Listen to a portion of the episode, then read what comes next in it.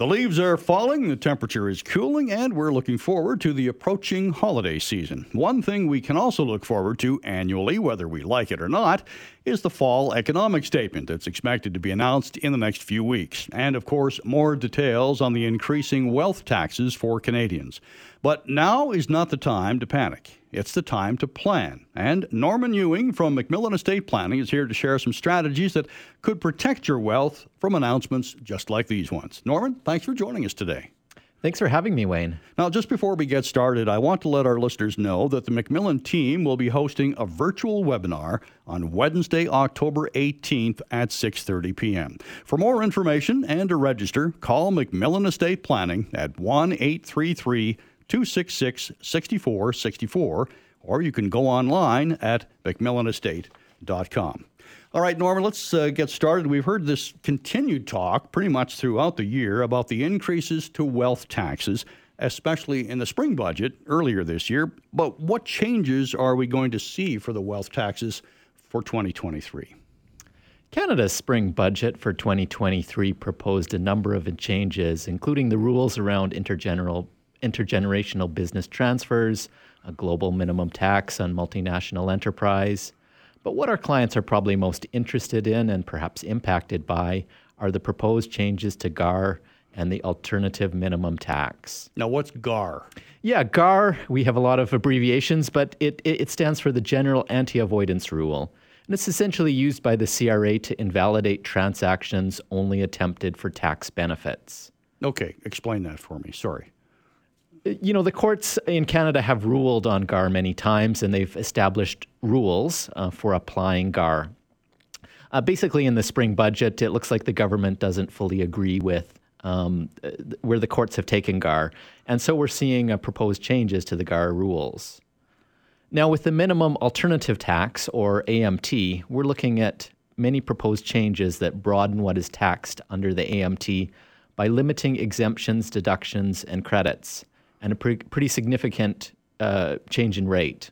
Now, the AMT, we've talked about this on the show before. This is the alternative minimum tax. If we could just go over that again, if you don't mind. Certainly. The, the AMT is essentially a parallel tax calculation that allows fewer deductions, exemptions, and tax credits than the ordinary income tax rules. The taxpayer pays the extra AMT if it's higher than their regular income tax. What most people don't know is that their accountant or their tax software is calculating this AMT every year when they file their tax return. But it's generally less than the regular income tax, and so the person pays their regular income tax and doesn't even think about the AMT. So if we're not really aware of it, then what's the significance? many people haven't really uh, seen the AMT, you know, because uh, again, uh, the the calculations haven't been high enough to trigger it. But sometimes it's circumstances. Uh, uh, maybe there's uh, some changes in a particular year that um, that, that bring the numbers to a certain level that that we're triggering the AMT. Um, and then people are surprised to, to hear about this whole calculation and, and this new area of tax for them. Okay, so after the spring budget, of course, we did get some legislation that revealed a little bit more about what this AMT could be causing us. We've we've seen some more details on it, and so the big story for the the, the AMT is is the rate change. Uh, we're looking at a rate change from 15 percent, what it is currently, uh, to a proposed 20.5 percent. And this draft legislation uh, also increases uh, the basic exemption, so uh, you'd have to earn much higher income to fall into these AMT rules. So, what about the average Canadian? is it going to impact them? You know, we can certainly see how this is going to impact, uh, you know, higher income earners. But you know, for the average Canadian, um, you know, how does this impact them? You know, maybe there's going to be a, a bump uh, in their income from the sale of business, sale of a vacation property. Uh, and so we're looking at, uh, you know, are some of those unexpected um, events for an average Canadian, are they going to trigger the AMT more readily under the proposed rules? Now, some of the exemptions, uh, normally when you're dealing with taxes, you also want to make uh, charitable donations because that can help reduce or mitigate your tax. Is the AMT going to be impacting uh, charitable donations?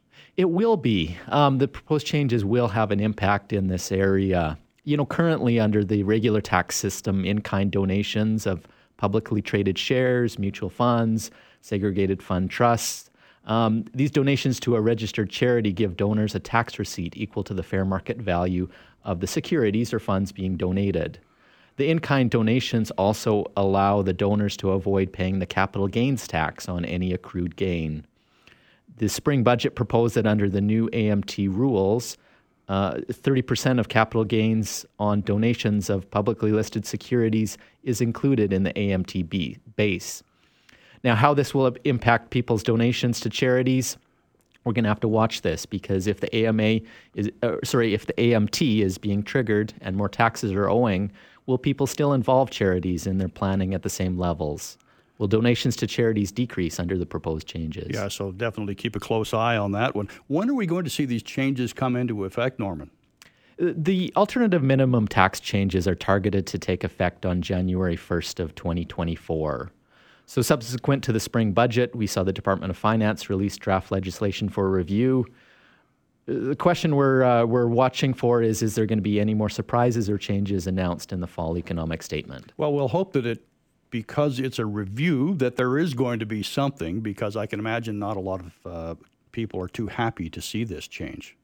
And ultimately, there is going to be change here. Uh, and so we have to uh, get ready and plan for that. What remains to be seen is, you know, what the dollar amount of these changes are, is going to be.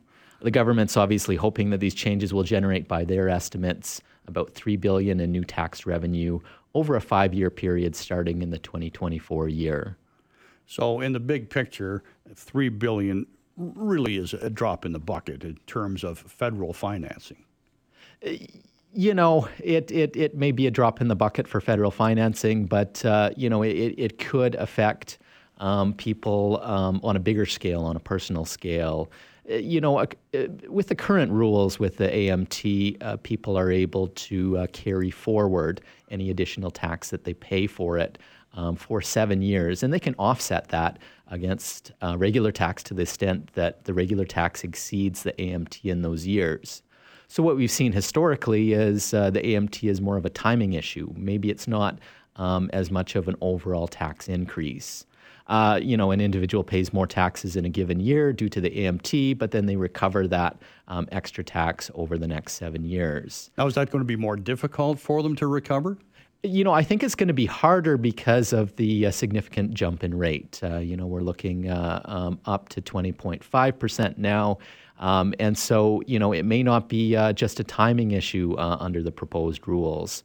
Um, you know, we're going to be watching and seeing how the government finalizes those rules, um, but uh, I think it may be more difficult to recover those extra taxes over the following seven years. So, what I'm hearing this morning, Norman, is a little bit of doom and gloom. I'm hoping that that's not all we're going to be hearing when it comes to this AMT come uh, come January one. Yeah, you know, it's not all doom and gloom, uh, Wayne. Uh, you know, the in the tax field, there's there's always changes, and it's adapting to those changes, and it's coming up with new solutions um, to plan for our clients. And so it's a situation that we're monitoring closely, uh, but it highlights the importance of careful and proactive tax planning to protect yourself and your estate from paying more taxes than you're required to. And that's the key. Make sure you plan. All right, we're going to pause for a break. Uh, Norman, just a reminder that the MacMillan team will be hosting a virtual webinar coming up Wednesday, October 18th at 6:30 p.m.